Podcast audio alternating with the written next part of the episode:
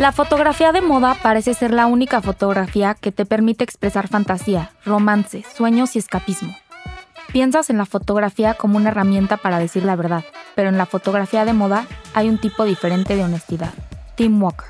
Bienvenido a este capítulo de las Blue Stockings. El día de hoy estamos muy contentas porque tenemos como invitado a Santiago Ruiseñor. Originalmente Santiago empezó como fotógrafo de videos musicales, de portadas musicales y después eso lo llevó a ser el editor de fotografía de la revista El México. Hoy en día, de forma independiente, se sitúa como uno de los fotógrafos y los lentes más acertados de la industria de la moda. Bienvenido Santiago, qué gusto poder compartir este espacio contigo. Estamos muy contentas de tenerte por aquí. Quisiéramos empezar porque nos contaras quién es Santiago Ruiseñor, cómo empieza este amor por, por la fotografía y cómo te fuiste construyendo hasta llegar al momento o al día, la carrera que has construido. Pues empecé hace mucho tiempo, en verdad. Fue como, yo creo que tenía como 15 años que fui, este, conocí a una, una chica ahí en, el Cervantino, en, ahí en Guanajuato esto ya, no sé, mucho tiempo.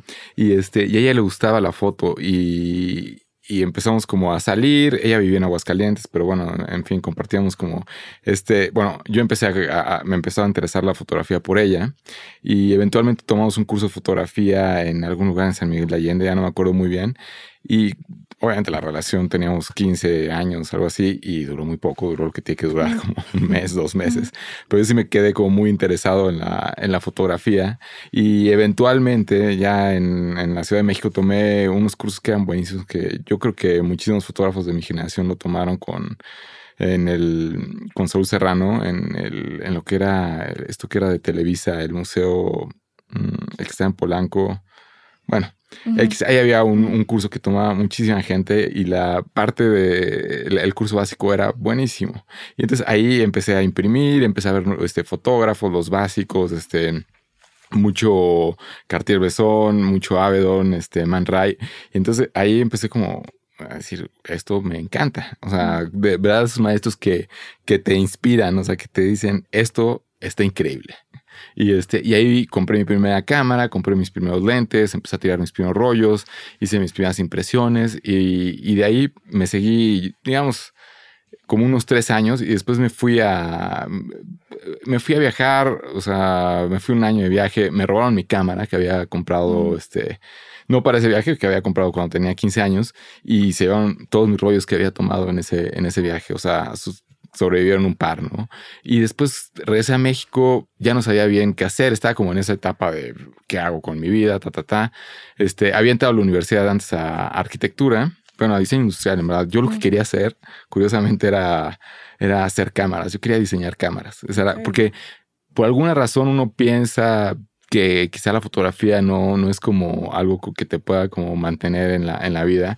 Y pensaba que, bueno, ¿por qué no? Este, me gusta la fotografía, ¿por qué no hago, hago cámaras? Entonces había entrado a diseño industrial en UNAM y no me gustó, había dos años de tronco común, ¿no? Y, este, y dije, esto no es lo mío. La gente dibujaba muy bien y yo no dibujaba nada. Y dije, me voy. Me fui a Europa, regresé y dije, bueno, lo que es comunicación en libero, ¿no? y acabé en comunicación en Libero. Y, este, y ahí conocí a, Ricardo Trabulsi, que me abrió las puertas, increíble, ahí en su estudio. Conocí muchísima gente muy valiosa. Me abrió las puertas en todos los sentidos.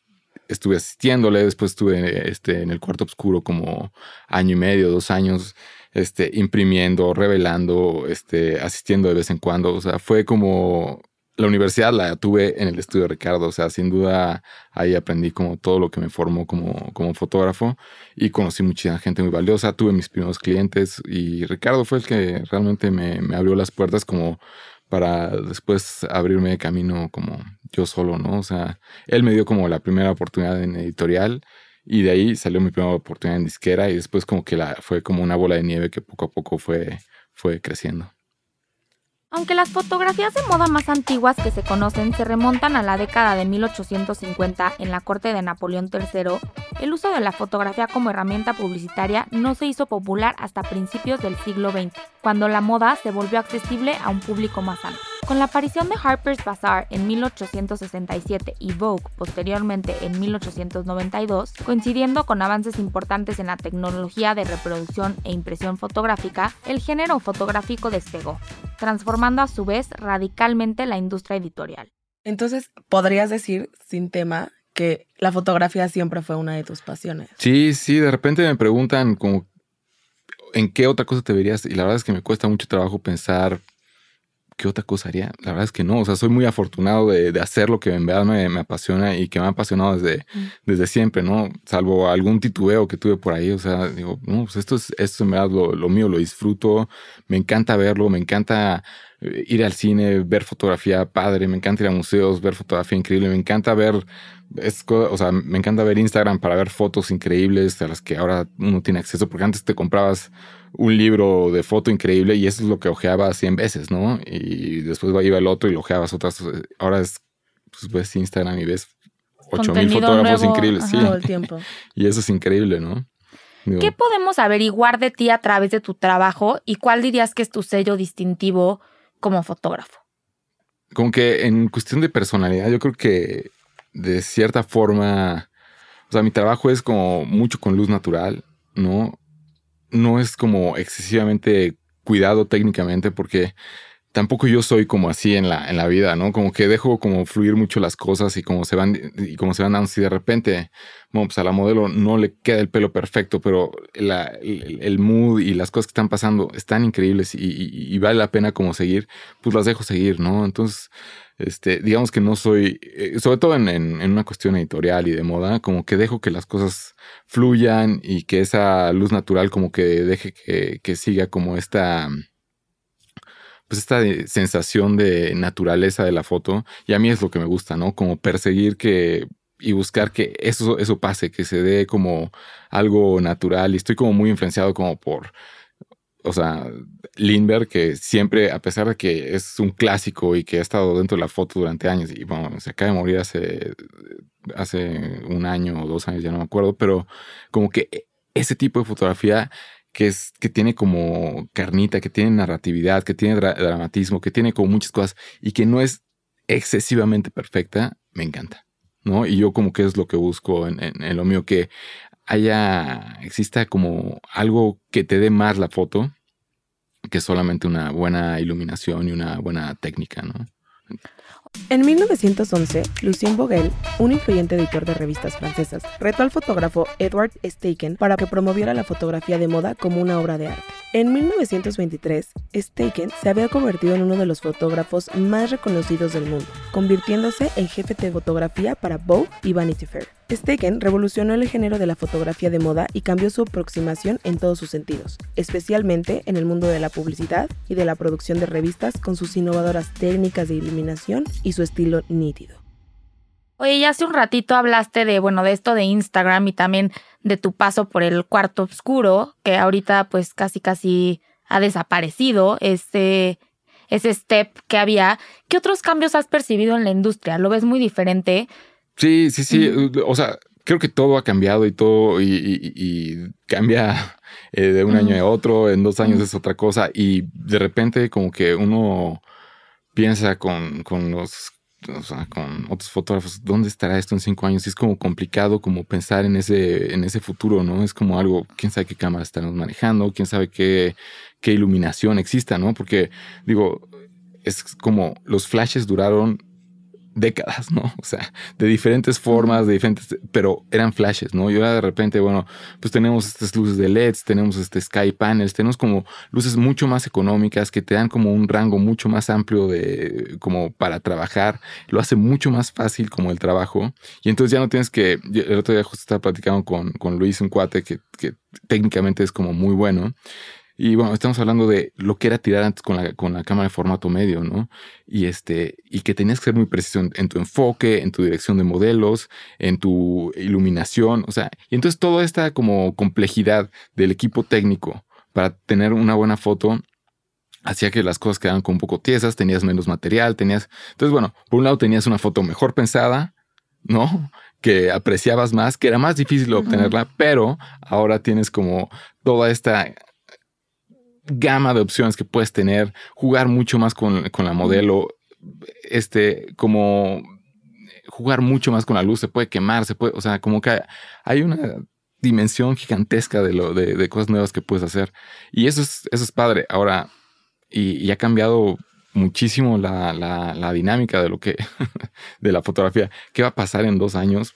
Híjole, o sea, la verdad no sé, no sé qué nuevo juguete vaya a salir, no sé qué cámara, con qué sensibilidad de, de, película, con qué grano vaya a estar como yo manejando. Me gusta lo que está pasando, la verdad, o sea, cada vez hay más, más gente haciendo foto, hay más gente como produciendo como cosas nuevas con otro estilo porque las cosas ya no son pensadas, son cosas que simplemente se hacen y este y eso pues avienta muchas cosas al ruedo que son interesantes, ¿no?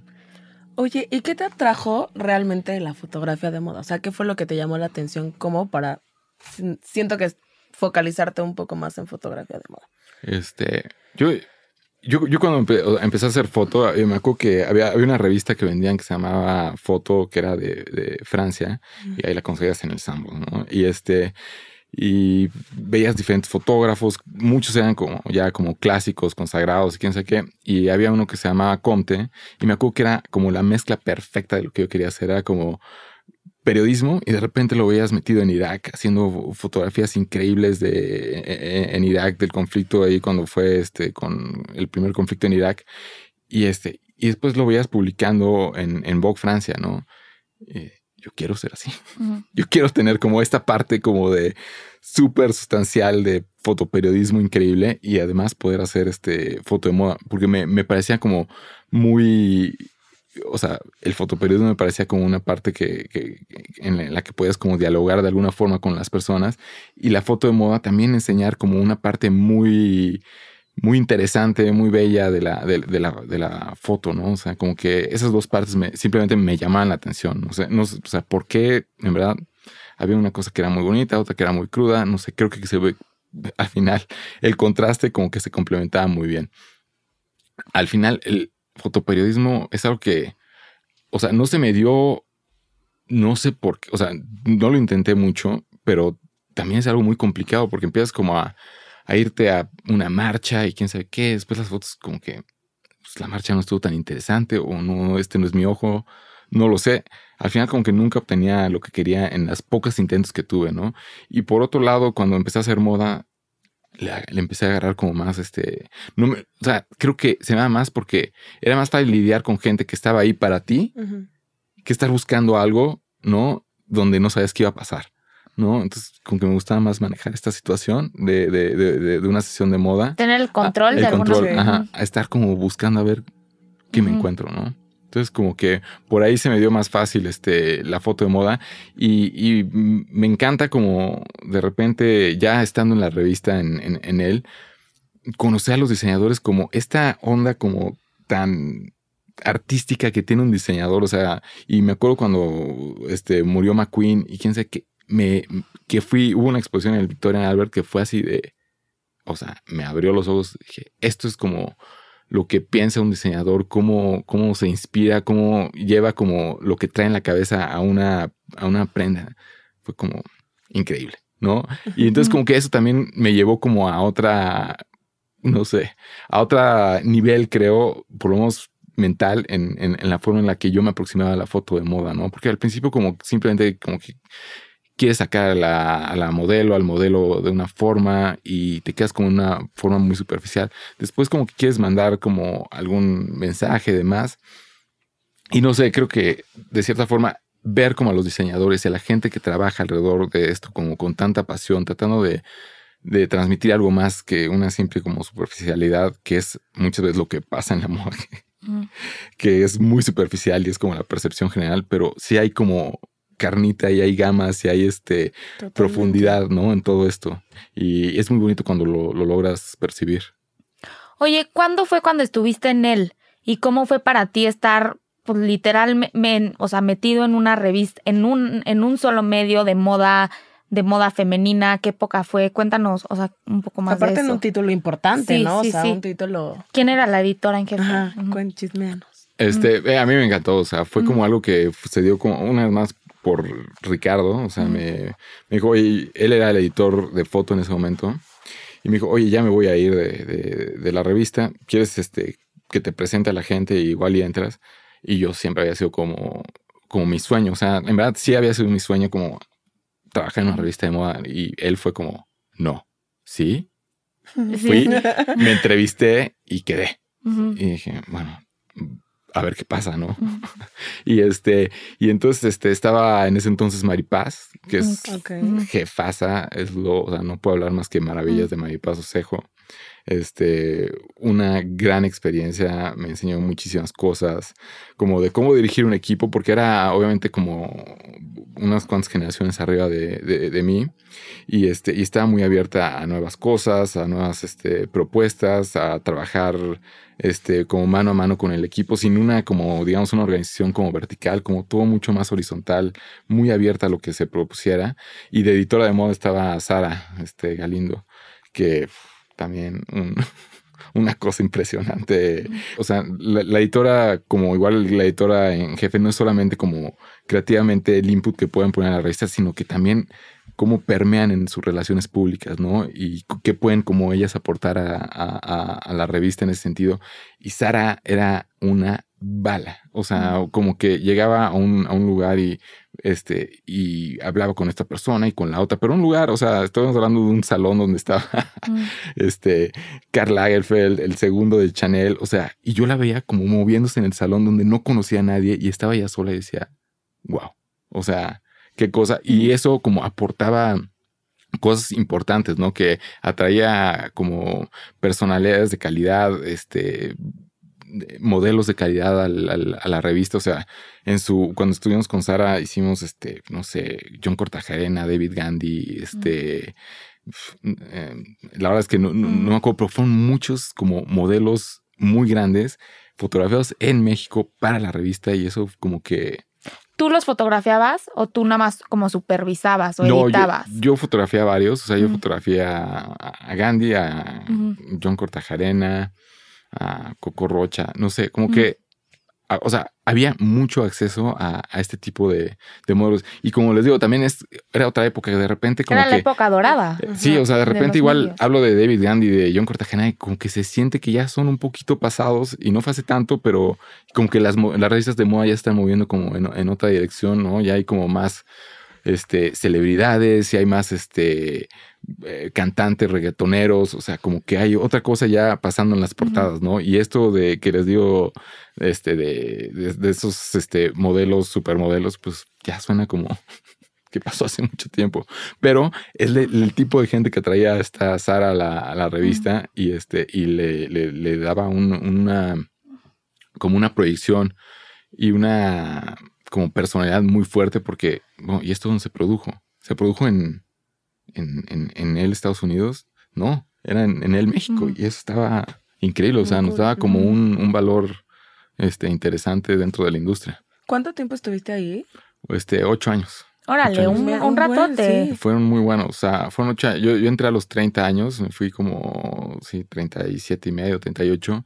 Y fueron años increíbles de mucho crecimiento y, y que no tengo nada, o sea, y se van volando. O sea, porque eso, lo que pasa con la, con la, con la, con el mundo editorial es que todo el tiempo es algo distinto, estás como cerrando y después ya estás pasando a lo siguiente y te vas de viaje y regresas y después otras fotos en Los Ángeles y después te vas a la playa, o sea, como que hay todo, todo el tiempo pasando, pasando cosas, y es algo muy divertido. Entonces, híjole, ya me voy a ir. Ya, ya es tiempo de que pasa lo siguiente, pero no, porque después viene otro shoot súper interesante, lo quieres ver, quieres hacerlo, o sea, no sé, simplemente son ocho años que se van se van volando. Sacrificas unas cosas, al mismo tiempo que estás haciendo más trabajo editorial, se te empiezan a abrir más puertas de publicidad, ¿no? Y en otros lados, y este, y eventualmente quieres, este, empieza a explorar las otras puertas, ¿no? Porque editorial es sacrificado en cuestión económica y pues lo otro, pues. Sí, claro. es donde uno vive, ¿no?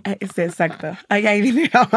Contrátenos. Háblanos de esta diferencia que hablabas de fotografiar para una revista de moda a una modelo o desde hacer una celebridad, hacer otro tipo, no sé, un catálogo. O sea, ¿cuál es, cuál es la diferencia? ¿Qué, qué percibes ahí? ¿Qué cambios hay? O sea, fotografiar una modelo, no sé, tipo o sea, Coco Rocha o, el más claro que tengo es, en verdad, o sea, John Cortajarena. Fue algo así de alucinante. Llegamos, o sea, llegamos al estudio Y este, y le empecé a hacer este, bueno, puse la luz tal cual, así en el estudio, era fondo blanco, y ese tipo venía bajándose del avión, o sea, lo trajeron del aeropuerto al estudio. Y este, y lo estaban como maquillando, poniendo listo, y, le dije, oye, ven, te voy a hacer una prueba. Salió perfecto. No, fue la portada. O sea, foto uno del shoot. Este tipo así, nada, como poniendo así, normal, portada. dije, no puede ser, o sea, es, ¿qué más puedo hacer? O sea, si ya tengo esto también. Y entonces le estuvimos moviendo y al final tuvimos que hacer como este, en la edición, porque era tan complicada hacer la edición, porque todo estaba, salía bien en todas las fotos, era una cosa alucinante, se movía perfecto, se movía el pelo muy bien, él mismo se movía la ropa, o sea, como que era un modelo sumamente profesional que te daba un abanico de posibilidades impresionante.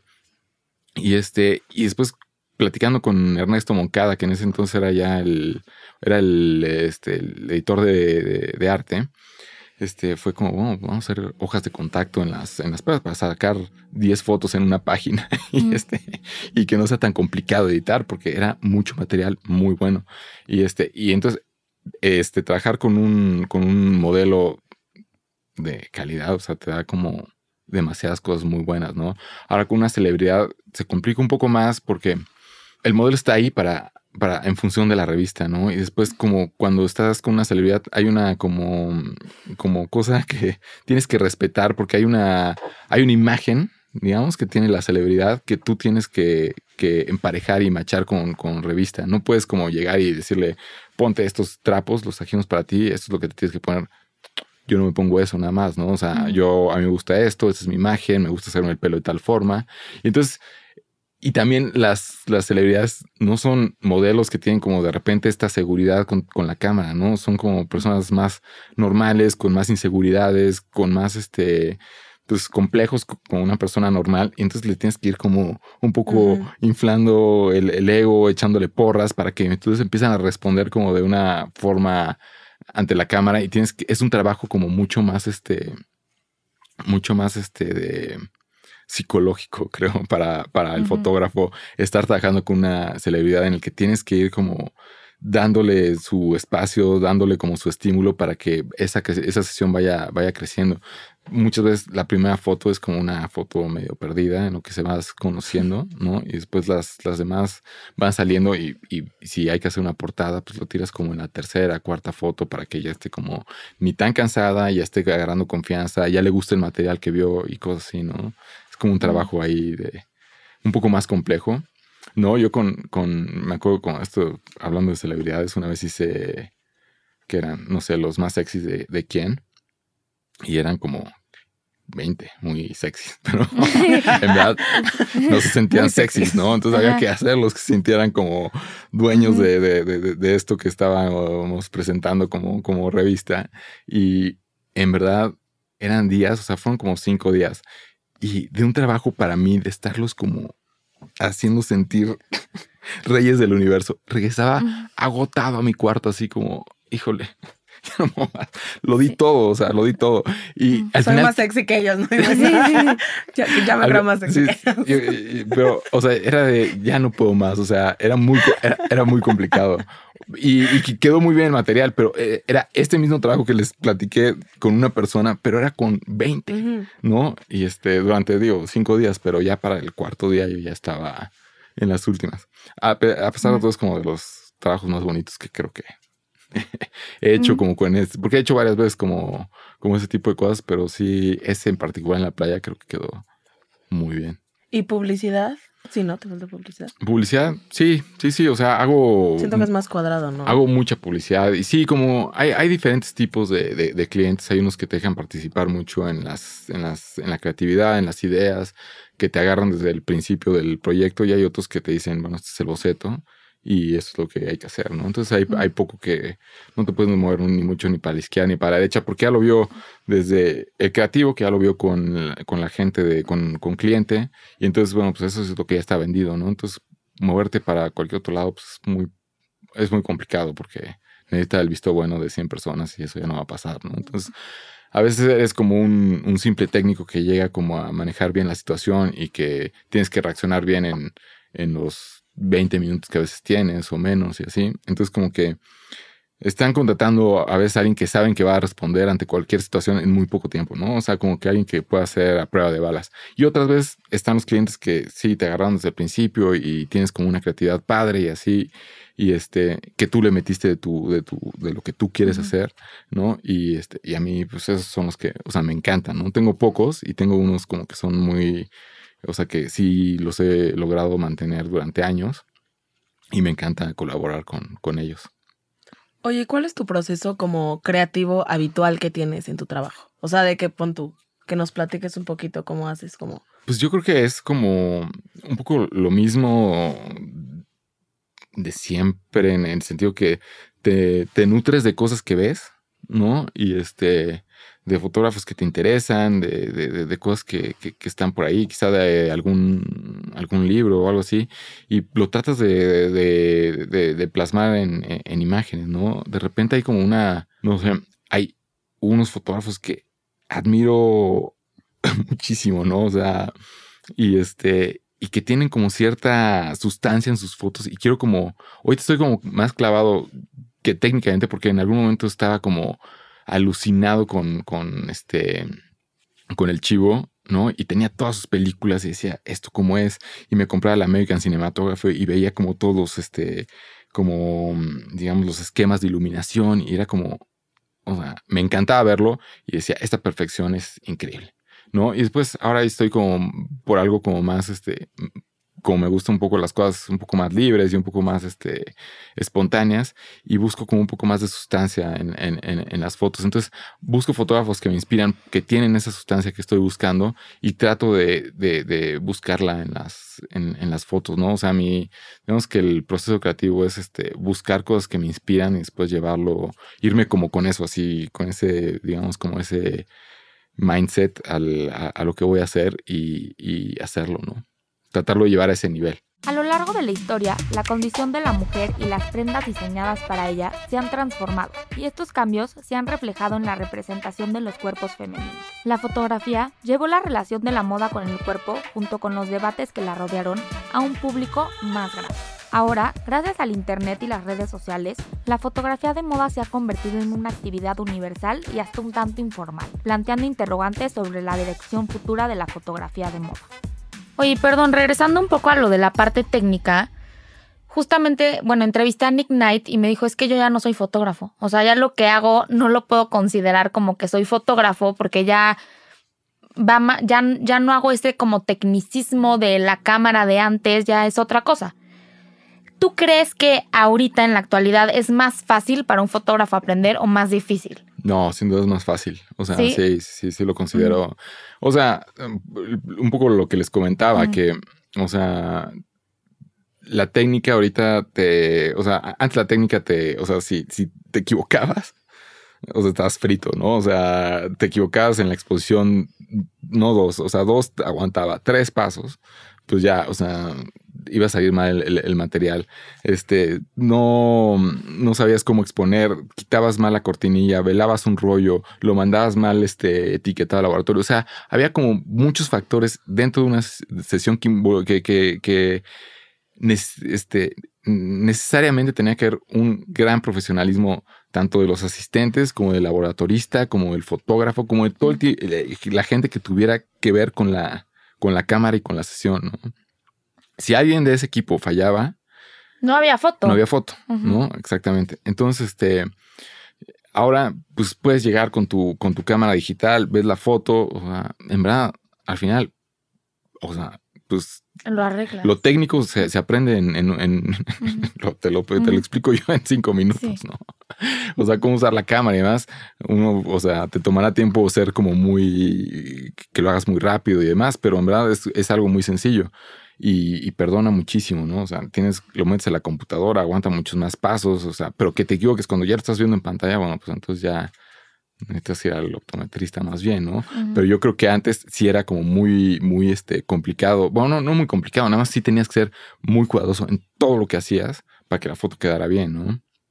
Y ahora, pues la verdad es que, que no. Y después tienes una cantidad de revelados, de procesos, este, procesos de color y demás que son son casi en automático y que hacen que la foto se vea increíble. O sea, si ven una, una revista de publicidad, bueno, no de publicidad, una revista cualquiera de los ochentas y ven la publicidad, había o de que tomó la foto con un Kodak o con un Fuji o con un Agfa y ese es el color que agarraba un poco y dependía un poco del el, el- pues grano que tenía la peli, o sea, y así, o sea, en verdad no había mucha variedad, ¿no? O sea, eran fotos o que tenían ma- más presupuesto, menos presupuesto, pero no había tanta gama porque no se podía, en verdad, tanta gama. Ahorita de repente ves cosas que lo hacen muy interesante todo, ¿no? Y eso es lo, bueno de- de este mundo digital y que todo sea más sencillo, pero, pero sí, Más definitivamente. sencillo, pero también más competencia y más difícil No, mucho- destacar, ¿no? Mucho más, mucho más competido, sin duda, ¿no?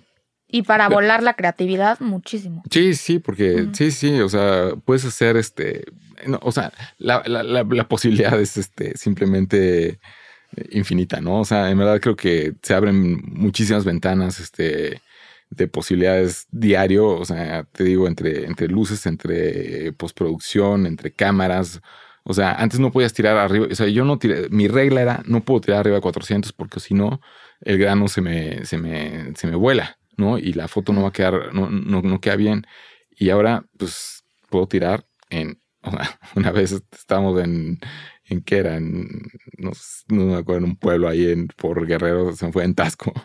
Este, como que no vean los de Tasco, pero es que se me olvidó, se me fue el nombre, pero es- este, y, y eran ya las 3 de la mañana, estábamos agotados todo el equipo porque veníamos de una cosa de México Diseña de, de Acapulco, teníamos que tirar, tiramos, empezamos a las 11 de la noche, eran las 3 de la mañana, todavía nos faltaba la mitad de la sesión, mi asistente se había intoxicado con camarones y yo no tenía con qué, con qué iluminar, entonces agarramos con los focos de, las, de la calle que había ahí en la noche y con eso tiramos. Si eso no hubiera, si me hubiera pasado con una cámara de formato medio, la verdad es que no sé qué hubiera hecho. O sea, le tengo que echar unas luces de coche o algo. Y aquí era con las luces de, de los foquitos que había ahí en la plaza y así. Y este, y pues al final tiré en 5000. Dije, ya, ¿qué más da? O sea, no puedo hacer otra cosa. Y no quedó mal. No quedó mal. O sea, daba el ancho para la revista, se veía perfecto. Y, y pues, de otra forma, no sé. O sea, en verdad, tuviera, hubiera tenido que aplazarlo para, para el día siguiente. Oye, y hacer, por ejemplo, una preguntota. Al ser un trabajo que solamente, o sea, recae en ti, porque al final es tu ojo, tu percepción y lo que tú haces, ¿tienes en algún momento como, o sea, buscas a alguien que te dé una como crítica, un feedback o algo, como para ir mejorando en las, en las tecnologías que van saliendo o lo que sea, o es tu mera intuición que dices, eso está cool? ¿Sabes qué? Yo creo que uno es este súper crítico de su trabajo. O sea. De repente, o sea, sí, difícilmente me encuentro con opiniones como negativas de lo que, de lo que hago. O sea, no, no, no por, es, es difícil que alguien te enfrente y te diga, está horrible lo que No, estás pero igual un ¿no?". amigo. ¿no? Sí. Pero este, tampoco es que esté horrible. O sea, es, muy difícil. Nada más que yo sí sé cuando podía haber hecho algo más, que esto está mal, Claro. que- que- o sea, eso sí lo sé. Y curiosamente, o sea, cuando acabo un trabajo digo, ya, no lo quiero volver a ver. O sea, me pasa muy poco que diga, esto quedó increíble, lo voy a colgar en mi casa. ¿no? O sea, no pasa. La verdad es que quiero pasar a lo siguiente y hacerlo como mejor. O sea, como que acabo como un poco cansado de, de cosas que, que hago este, en- en- para lo que sea, revistas, o sea, publicidad. Fácilmente me, me, me, me cansa. Y creo que es natural. O sea, como que tu ojo, tu visión de las cosas te acaba cansando. Buscas otras cosas para, para nutrirte que, y otras cosas que, que, que se te parecen más interesantes porque no es algo con lo que estás conviviendo tú en tu cabeza todo el día, ¿no? Es un- otra visión. Y eso lo ves simplemente a mí, o sea, a mí lo que me pasa lo veo más interesante. Y este, y me encantan las fotos de mi esposa y este, y son cosas que son como otro tipo de fotografía, otro tipo de aproximación a las personas, lo, lo que ella hace, ¿no? Y eso digo, wow, esto me encanta, ¿no? Y entonces, este, pues de repente me gusta más ver las de ellas que las mías. y este, y no sé, o sea, creo que soy yo sumamente crítico de lo que hago como para que alguien más llegue a decirme algo. O sea, como que sé lo que, lo que estoy haciendo mal. ¿Cómo has llevado esa relación con el estilista, con el director creativo, con hasta con el editor de en jefe? O sea, ¿cómo, ¿cómo llevas esa parte y cómo intentas como campechanear o incluir tu punto de vista y tu creatividad y macharla con la de ellos? Pues es un proceso súper interesante dentro de la, de la revista. Lo vivía más, en verdad, cuando estaba yo dentro de, de, de la revista y echamos a andar como, como estas ideas desde cero, ¿no? de esto va el, el, número de la revista, vamos a hacer esta, esta moda, vamos a mandarle que esto lo haga este fotógrafo que tiene este tipo de, de, de, visión, este tipo de estilo y, y, demás. Y entonces, este, pero ya que me tocaba a mí personalmente como, como ir creciendo las, las fotos ya con todo el equipo, pues me parece que es como algo como súper nutritivo. O sea, trabajar con gente que admiras, ¿no? Para que el producto quede, o sea, como que la foto final quede como tú la estás como visualizando, porque bueno, entonces quiero trabajar con este maquillista y le pone de esto que le encanta como el maquillaje natural, como estos como este ojos este de tal estilo y eso es lo que estoy buscando, ¿no? Entonces él le va a meter sin que tú le digas mucho más que un mood, le va a decir, le va hacer eso y le va a como meter como de su, de su, de su cosecha, digamos, para que, para que siga mejorando, ¿no? Entonces, este, y lo mismo va a ser el estilista. Es lo que, lo que queremos hacer, pero le va a meter más, ¿no? Y entonces como que en el sentido que tú trabajas con gente que, que te gusta su estilo, que, que admiras y los dejas crecer dentro de la, de la que se sientan como libres de trabajar y sumar, creo que pues es lo más este, positivo que puedes hacer, ¿no? O sea, trabajar dentro de un ambiente de, de, confianza en el que todo el mundo pueda aportar y sentir que también su visión está, está siendo respetada, ¿no? Yo lo que le digo, también a veces doy clases y lo que le digo a, mis alumnos es que dentro de una sesión, a pesar de que de repente parece que el fotógrafo es el que más o sea, el que más destaca, digamos, en los créditos, quién sabe qué. yo, yo, al final creo que todo el mundo tiene una responsabilidad como muy, o sea, compartida de, un 20, 20, 20 por ciento, o sea, de toda la, del 100% de la sesión, porque si llegó el maquillista y no hizo su trabajo bien, pues se va a ver mal. O sea, si llegó el peinador, hizo mal el pelo, se va a ver mal. O sea, y entonces ya le vas quitando pedacitos, pedacitos a las fotos. Y si esos, esos, este, tres ya hicieron su, más su trabajo a la mitad, pues ya tienes una foto bastante mediocre. Y si después el postproductor también hizo más su trabajo, pues ya reprobaste, ¿no? Tu foto te quedó asquerosa. Entonces, pues todo el mundo tiene la misma responsabilidad. Y para que ese, esa foto quede increíble, pues que todo mundo le eche su 100% y van a tener, vas a tener un 10, ¿no? Que todo el mundo se sienta visto y apreciado dentro del proyecto, ¿no? Y eso creo que te puede llevar como a los mejores resultados. Totalmente. Y sí, la verdad eres un fotógrafo bien o sea, como muy chill con todos los equipos. Sí, la verdad sí, digo, que hemos trabajado contigo. La verdad es que sí. Sí, eso, me dicen. Y respetuoso, muy respetuoso, la verdad. Y también en México es muy difícil, y ya lo hablamos en este podcast, que haya un director creativo para la sesión, ¿no? O sea, como que ese puesto ya es como un peón de que a veces lo asume el estilista, a veces el, fotógrafo, el que va a como dirigir y plasmar la, la idea. Pero como dices, muchas veces es el conjunto, el conjunto de todos y, y la suma, la suma de... Sí, sí, sí, es como algo que también eh, dentro de la del recorte presupuestal de las editoriales y demás, como que va pasando más, ¿no? Como que cada vez este, pues todo el mundo asume funciones que, que, que antes no le correspondían, ¿no? O había alguien que, que tenía como digo, pues todo el mundo era como, ah, yo soy esto, yo soy esto, yo soy esto, yo soy esto. Y ahora, pues no, pues sucede que esa misma persona es. ¿Qué te imaginas tú? ¿Qué te imaginas? Y ahí sí. sale una fotografía. Ya ibas juntando elementos, ¿no? Pero digo, igual lo que pasa en, en editorial es que la gente sí es muy apasionada de lo que hace. Por lo general es muy talentosa. Y este, y a mí me encanta y me sigue gustando mucho trabajar como en las revistas de moda. O sea, sí, sigue siendo como un lugar donde llega gente, llega gente como muy joven, con ideas frescas y demás, y este, y que, y que salen cosas padres, porque es gente que en verdad son unos apasionados de lo que hacen, ¿no? Y, creo que se nota. Oye, y otra preguntota, perdón. Este, hablando, regresándonos un poquito a lo que nos estabas diciendo al principio, de, de que, bueno, ahora es un poco más fácil en el tema de las cámaras, bla, bla, bla.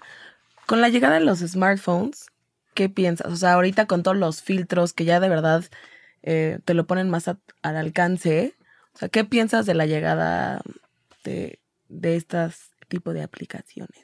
Pues es, o sea, también es una herramienta más, o sea, yo lo, que sí creo es que venderlos como que es una cámara profesional, pues ni, ni al caso, pero O sea, porque lo he hecho, o sea, he hecho como, como editorial con, con diferentes teléfonos. Ya sabes, con lo, tí- lo típico que. Pues, Creo que nos tocó hacer una, ¿no? ¿Cuál fue la, La de... de... Podemos decirlo. La de Huawei, ¿no? Ah, bueno, pues esa. Sí. Si no Sí. ti. Sí. Y, de hecho hice Esa. dos con. con Ajá. y al final. O sea, los archivos no reaccionan igual. O sea, digo, lo ves ya con- a- como a la hora de hacer la, la postproducción. La- la- el, el teléfono se tarda ese medio segundo en tomar la foto que tú lo hiciste bien con la, con la cámara, este, con la cámara digital, pero con el teléfono pues no te salió porque Ujú. pues, se te fue la paloma, ¿no? Porque pues, tú querías tirar en ese momento, pero el teléfono no reacciona. Y bueno, ese tipo de detalles, además de que pues obviamente el, el sensor es mucho más chico y el detalle pues no es como, como te lo venden, hay que hacerle como un proceso X. Pero me parece que es este, es una herramienta más, está increíble. La gente hace muchísima más fotografía que antes porque todo el mundo está... Ya con todos son fotógrafos Sí, todos son- también. Es que justo. Sí, sí, sí, y está, está, Mm. está padre, ¿no? Ahora yo creo que lo que te, o sea, cuando me dicen, no, pues, eso que todos son fotógrafos, pues bueno, o sea, yo creo que la, la diferencia entre un foto, entre un no, yo- o sea, yo creo que la diferencia entre un foto, no. o sea, el que hace una foto de repente casual porque se topó con una buena foto y un fotógrafo es el que sabe cómo controlar las condiciones para que esa foto Mm, suceda Claro. y que de la noche te puede crear un día y que te puede crear una sensación de, de- de algo y que sabe cómo trabajar con las luces. Y ese es un fotógrafo. Lo otro, pues, es, es un, es un fotógrafo casual, ¿no? Y está bien, o sea, y A que ver, te ¿qué, pueda. qué características que tiene que tener un buen fotógrafo? Exacto. Pues yo creo que es alguien que, que te, o sea, sabe como o transmitir una, una, una idea que me parece como que eso tienen como muchos fotógrafos que como actuales que de repente quizá no saben manejar muy bien como la una este iluminación compleja y demás, pero se pueden como apoyar en algún asistente que les pueda como montar este luz y ellos mismos saben cómo, cómo dirigir, pero a la hora de captar como cosas interesantes en el, en el, en el cuadro lo hacen y lo hacen muy bien y, y hay varios y otros son muy buenos con las luces, ¿no? O sea, y que pueden como como hacer lo que les decía, como cualquier situación te la pueden como hacer. Cuando quieres una luz muy comercial en una recámara con contrastes y quién sabe qué, pues te la hago, ¿no? Puede, quieres hacer este, una luz como suavecita de noche. O sea, lo que sea, te lo puedo manejar. O sea, y eso es como un fotógrafo que es sumamente versátil, que te puede hacer como cualquier situación y que puede como responder. O y es un fotógrafo que comercialmente te va a responder a lo que sea, ¿no? El otro que te decía al principio, ¿no? Un poco más este de con un ojo como más este curioso y que puede encontrar cosas este, muy bellas. Es como de más de nicho, ¿no? Y lo otro es como un fotógrafo más old school, más este, que te puede resolver cualquier situación. Y creo que es como un, un fotógrafo más, más completo, ¿no? Pero pues, hay, hay de todo. Y, es como, bueno, pues yo quiero hacer este comercial con este tipo de cosas, bueno, pues entonces está ese fotógrafo, no es iluminación, ¿no? Pues ahí está, ¿no? Y este, y para todo hay, o sea, pero yo lo que sí creo es que al final del día el, el hecho de, de los teléfonos y demás, nada más como que hace que existan más imágenes en el, mundo y eso está padre. Ahora que, que haya más fotógrafos, eso sí no lo sé. Oye, ¿qué opinas del retoque fotográfico? ¿Cuál es tu opinión acerca de poder modificar el cuerpo o la cara de, de alguien?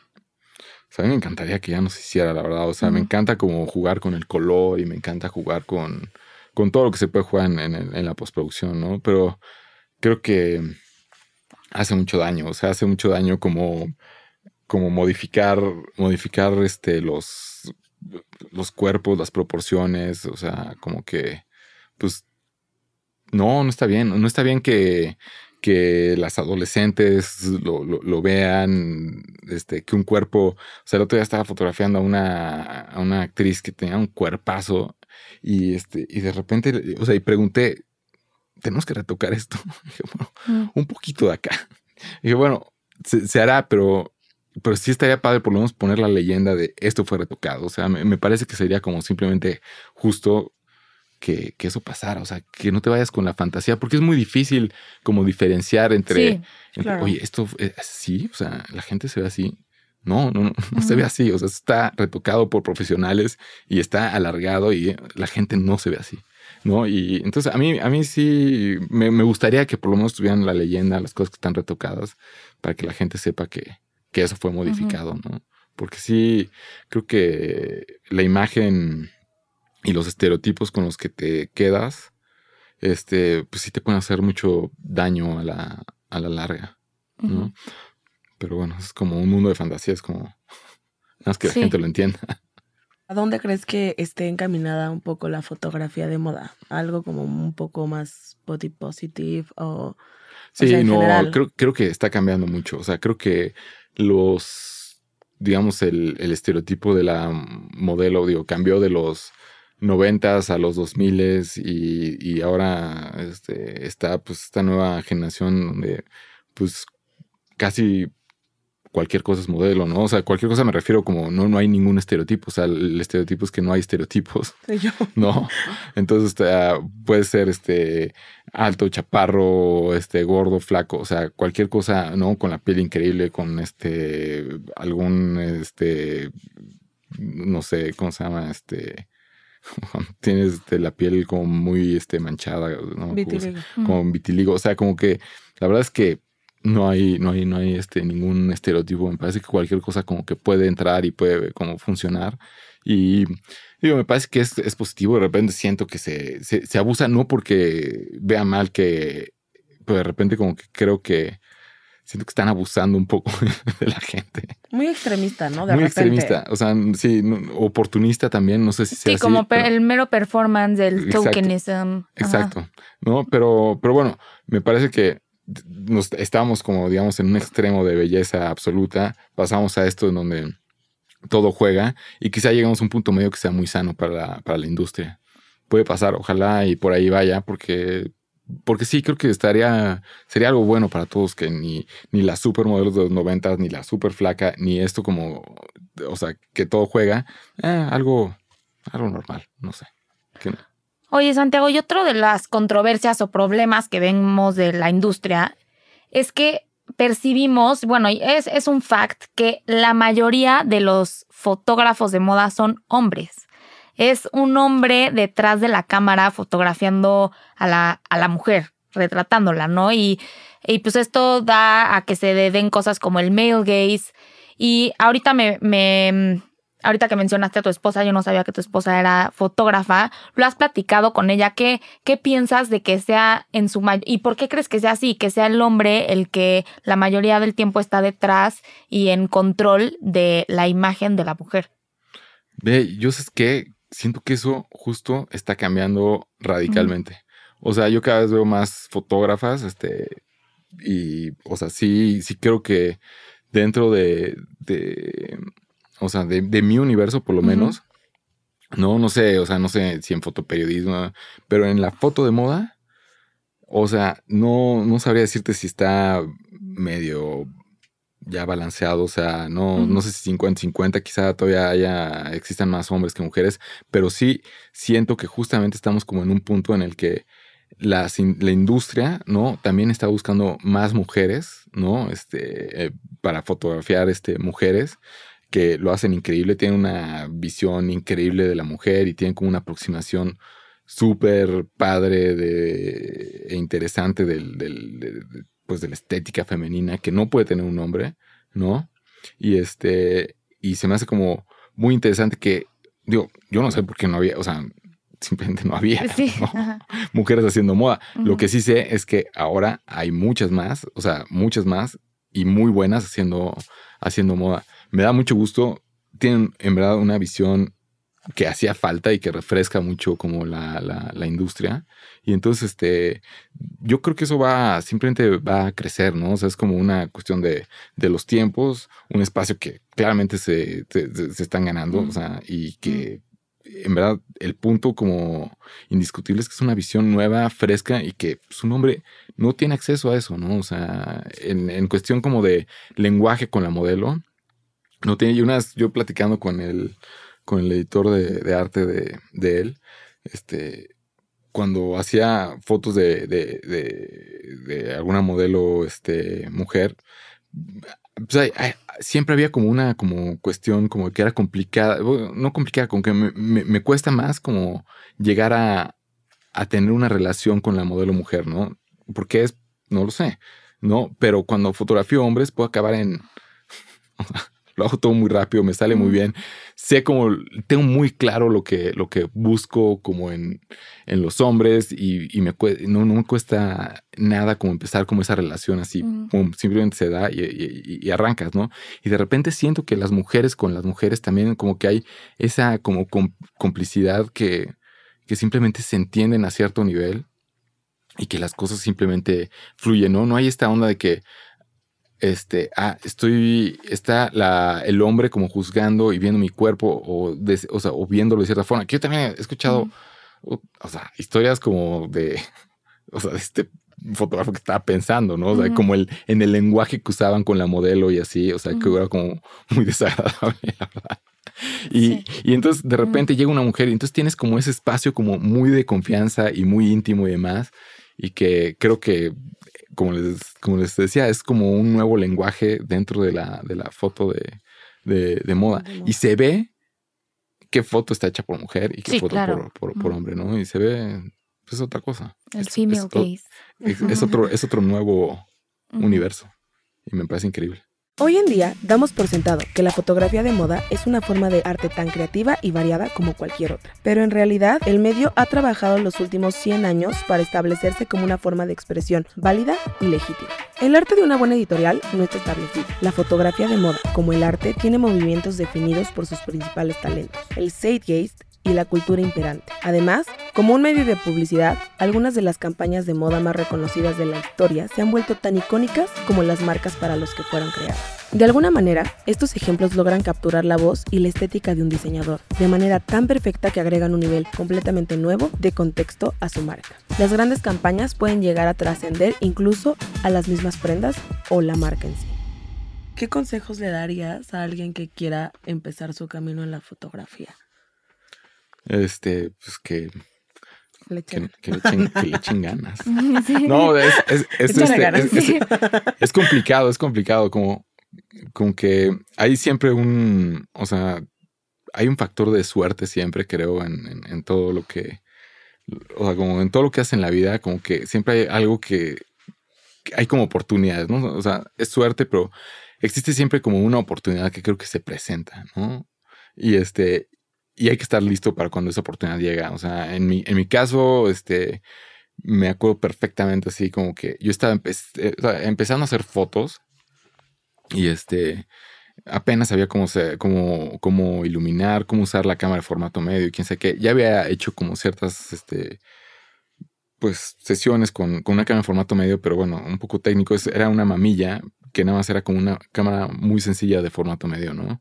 Y este, y, de repente ya tenía como pues una buena cantidad de retratos de, artistas, porque Ricardo en ese entonces fotografiaba a muchos artistas en su, en su estudio y me decía, ah, hazme estas fotos de backstage y quién sabe qué. Entonces yo tomaba este tipo de fotos y después tomaba con una, una luz este, un ARRI, que era una luz este, como de, cine, y con eso iluminaba. Era muy sencillo y los retratos quedan, o sea, quedan muy bien. Y bueno, tenía un portafolio que un día llevé a, Sony Music. bueno, fui a tomar unas fotos de un label manager ahí en Sony Music. Me encontré un cuate de la prepa saliendo de las fotos y este, y le dije, oye, Oh, me encantaría que vieras este, me encantaría que vieras mi trabajo. Esto de, quería ver la opinión de alguien, ¿no? O sea, alguien que estaba metido en la música, me, encantaría hacer disqueras, pues dije, ten mi, mi portafolio, me encantaría que lo, que lo vieras y me, me, dijeras. Le di mi portafolio, se lo llevé al día siguiente, yo muy correcto, pum, ahí está. Mi portafolio está impecable porque yo trabajé en el cuarto oscuro de Ricardo, entonces, o sea, era un obsesivo, o sea, pasaba horas, horas y horas metido en el cuarto oscuro, imprimiendo una y otra vez. Y tenía mi portafolio increíble. Bueno, se lo, se lo llevé, se lo di, y a los dos me habla y me dice, oye, Ricardo Arjona aquí que trabajas con él. yo, ¿cómo? no lo puedo creer. O sea... ¿Cuántos años tenías? Yo estaba en, la estaba en segundo semestre de la universidad. o sea, era como... ¿Cómo? Si no te lo podías creer, wow, wow. No, no me lo podía creer. Y, y, y, también dije, no estoy, o sea, obviamente por mi casa pasó miles, no estoy listo para esto, o sea, ¿qué va a pasar? O sea, Ricardo Arjona es así como, eh, como un, un todo en la música. Estaba en todo en ese entonces y pues, yo estaba en segundo semestre de la carrera, ¿no? Y bueno, pues nada, como que me llevé mi cámara, me llevé al mejor asistente que pude y con lo mismo que sabía hacer, con mis dos Arris, con quién sabe qué, eso fue lo que hice con, con Arjona. Y al final, pues quedó, quedó algo como bastante decente que me, o sea, lo veo y, digo, chino, o sea, qué, qué, fotos, pero... pero, en ese momento les gustaron. No, no, les gustaron y les usaron y funcionaron muy bien y me abrió las puertas en Sony y trabajé en Sony mucho tiempo, o sea, como haciendo como portadas y, este, y demás cosas este, ahí y fue como una etapa increíble con, con las disqueras hasta que se hundió el barco y salió la música digital y ya no había dinero, pero este a lo que a lo que iba con esto es que cuando se abre una cuando sale una oportunidad hay que estar listo para eso. O sea qué suerte que fui a fotografiar a esta persona qué suerte que me encontré a mi cuate que le llevé esto pero yo estaba listo para que algo pasara y, poder como tomar esa oportunidad. Entonces como que yo al final creo que las carreras o sea la carrera de fotógrafo es muy complicada es muy competida este hay mucha gente allá afuera y este y hay que estar, o sea, hay que, hay que echarle, en verdad, pues sí hay que echarle ganas, hay que perseguir, este, como hacer bien las cosas, este, buscar como una personalidad, buscar, este, como la voz de uno en la, en la foto y este, y pues ir tocando puertas y eventualmente se van a abrir y, y, pues, estar listo para cuando, para cuando esa oportunidad suceda, estar listo como para, para, para estar a la altura de la situación, ¿no? Porque quizá no se vayan a repetir las cosas, ¿no? Entonces creo que, que em, es la, la cosa, echarle ganas y, estarle, y, estar, y estar listos. O sea, y bueno, y yo ah, también otra cosa que ah, cuando me preguntan qué, qué recomendarías, yo también, si están chavos, si tienen este, si, si tienen ganas, o sea, salir de México es algo que refresca mucho como la, la, la, visión, ¿no? O sea, y te empapas de otras cosas y de, o sea, ir a Nueva York, ir a Londres, me parece que es una gran idea, o sea, te puedes influenciar de muchos fotógrafos, de otros estilos de, de, cómo se, se, maneja la fotografía y te hace crecer mucho como, como en una cuestión visual. A mí me hubiera encantado estudiar fuera, yo en mi momento no lo tuve claro, me hubiera encantado que alguien me dijera, quédate en Londres, porque yo estaba en Londres cuando regresé a estudiar comunicación pero me hubiera encantado tener como esa claridad de mente de decir, me quiero quedar aquí, quiero estudiar, este, estudiar foto, pero no lo tuve, ¿no? Simplemente no está tan claro en ese momento que yo quería estudiar, o sea, quería hacer foto. Pero, pero yo creo que eso, o sea, hubiera sido lo mejor que me puede haber pasado como en cuestión de crecimiento visual, ¿no? Pero le tomaste fotos a Arjona. Sí. Entonces, no hubiera conocido a Ricardo, entonces después no sabes, ¿no? Pero, pero sí creo que me hubiera ayudado a crecer como mucho este, visualmente. Oye, ya, ahora sí, como última, última pregunta. ¿Qué más consumes visualmente? Mencionaste a tus ídolos, me encantaría que nos los compartieras, a qué fotógrafos has admirado desde siempre y a quiénes actualmente nos recomiendas voltear a ver. Este, vea, mira, o sea, Lindbergh es algo como a lo que siempre regreso, ya lo había mencionado, pero me, me encanta. ¿no? O sea, como su claridad de, de, modelos, de maquillaje, su iluminación, me parece que es increíble y siempre estoy como viendo un poco de, de Lindbergh. Este, Mario Testino es como algo que me gusta porque es, muy comercial, pero me parece como muy muy bueno en su en su muy directo, ¿no? entrega final. Ajá. Entonces como que a mucha gente le molesta porque es demasiado comercial. La verdad es que yo no tengo ningún conflicto como de repente la gente tiene conflictos con la música pop porque le parece como que es algo como muy vendido. Pues sí, pues está bien hecho, ¿no? Y es como un poco testino, está bien hecho. O sea, la verdad es que sí. Este, después hay otros, este, Tim Walker, que lo mencionaron, me, me, me, gusta mucho. Este, y ahorita se me fue uno que me encanta, que es este también un inglés, este, híjole, que me parece que es como el, como el siguiente Avedon, o sea, creo que es como ya un, híjole, me van a, se los voy a tener que decir después porque ahorita lo tengo como fuera de mi cabeza, pero, pero me parece que es increíble este tipo. Este, me, me gusta obviamente Avedon, este, ¿qué puede ser? Pero como que los clásicos es a lo que siempre acabo regresando. Ahorita estaba en un estudio y agarré el, vi que este, había un libro de, de Marchelier, hacía, hacía mucho que no veía nada de, de, de Marchelier y lo empecé a ojear y dije, qué bien hacen las cosas, qué bien hacían las cosas. O sea, como que fue muy refrescante ver algo tan, tan bien hecho, ¿no? Tan bien como cuidado y tan prolijo en su ejecución. Y, tan de moda, ¿no? O sea, era como un, tocado así gigante, la foto como clásica de Marcheller de un tocado gigantesco con este Chris Torlington, o sea, como que era como, un súper tocado, con una modelo súper guapa, increíble, todo muy bonito. O sea, como que eso me parecía como increíble. Y esa más por la razón que a mí me empezó a gustar la foto de moda, ¿no? O sea, como viendo de Marchelier, viendo Avedon, viendo este destino, como que siempre como que siento que esas influencias que las agarré desde el principio me siguen gustando y las sigo como, y sigo regresando a ellas.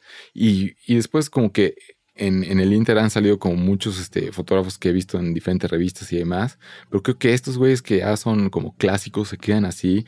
Helmut Newton también, o sea, y bueno, después está Terry Richardson, que también me influenció muchísimo y me encantó y quién sabe qué, pero de ese ya como que me canso un poco, pero los que sí así son de cajones, como los que les dije, ¿no? Y después, y después me, me acordaba del otro que es un peloncito inglés increíble. Pero, sí, sí, te acuerdas, nos dices. Sí. Para ponerlo allá Este es el que se acuerda. Ese, es el que me acordé, Sí, sí. Pero sí, o sea, no sé, las, las influencias son esas y, y siempre como que regreso un poco a lo mismo, pero lo que les decía también al principio, que ahora Instagram como que también es como una fuente de inspiración tremenda y sé quiénes son, simplemente estás como viendo y te tomas una fotito de pantalla y sabes, qué padre está esto ah, ve qué buena iluminación, ¿no? Y así. Y de tus compañeros o hasta alumnos, chance mexicanos, ¿quiénes? Que, que volteáramos a ver. Pues a mí. O se llevan mal todos. No. Son competencia todos. Todos son competencia. No. no, hay, hay muchos, Es que hay muchos que hacen como muy, cosas muy similares, a, o sea, en cuestión como comercial y así. Pero después está, en verdad, o sea, Nuria, mi esposa hace cosas increíbles, o sea, Ahí echen un ojo a su Instagram, está como bastante bien cuidado. Y es como de este tipo de fotografía que, que tiene como mucha sustancia, ¿no? O sea, ahí está con la cámara todo el día y, está tomando fotos de, de, de, todo. Y es como una. Ayer, el otro día lo platicaba con, con, un amigo, ¿no? Que también es este, que sabe mucho de foto y ha visto ha trabajado con todos, asistió a todo el mundo y decía, qué buenas fotos toma este Nuria. Y yo dije, sí, sí. Y, platicamos por qué es. Y es como, hay una aproximación como muy humana con, con la gente y con lo que hace. Y este, y le saca un jugo que no es, o sea, yo no podría porque no, no, no soy así con la, con la, con, la, gente, soy mucho más frío, mucho más este, distante, o sea, y no es una cuestión de la luz, no es una, es una cuestión de Mm, hubo ahí algo que es como único que, que tiene este Nuria y que logra tener este contacto con la gente. Entonces, como que, en verdad, o sea, yo de lo que hace Nuria, o sea, me nutro mucho. Me gusta mucho como ver como lo que hace, su trabajo y más. Nuria es alguien que me, como que me, me inspira mucho su trabajo. Este, después hay otras fotógrafas que les digo que también este, me, me gusta como esa esa aproximación a la, a, la, a la, feminidad que también me llama la atención porque yo como hombre no, no, o sea, no siento que aspiro a eso, ¿no? O sea, no, no, no, no puedo llegar como a ese, a ese tipo de, de sensibilidad y no sé, Carla Lisker me gusta, este, Fabiola también, Seguramente este, por ahí se miran, este, se mira alguna, pero como que ese, ese justamente ese, ese, ese tipo de propuestas este, visuales me parece que son como muy, muy interesantes y muy femeninas y, y, son, son, son padres y me gusta verlas. Hay otra chica que se llama Raquel Chicheri, que ahí está en Instagram, que está bien padre. Perfecto, Santiago. Pues muchas gracias, muchas gracias por venir al programa, por compartirnos tanto de ti, de tus conocimientos y a ustedes por escucharnos. Esperamos que les haya gustado este capítulo de las Blue Stockings. Pues nuevamente muchísimas gracias a ti por ver las Blue Stockings. Yo soy Jimena. Y yo soy Ikerne. Gracias. Nos vemos la próxima. Las Blue Stockings es un podcast original de Noda Lab. Si te gustó este episodio, síguenos en Spotify, Apple Podcast o en la plataforma que más te guste para escuchar tus podcasts. Ayúdanos a que nuestro show llegue a más personas. Comparte este proyecto con otros amantes de la moda. ¿Y ustedes qué opinan? ¿La imagen te puede ayudar a crecer de forma personal? Queremos saber si te gustó este episodio. Déjanos tus dudas, chismes, comentarios y todo lo que nos quieras contar en Instagram. Nos encuentras como arroba las Blue Stockings.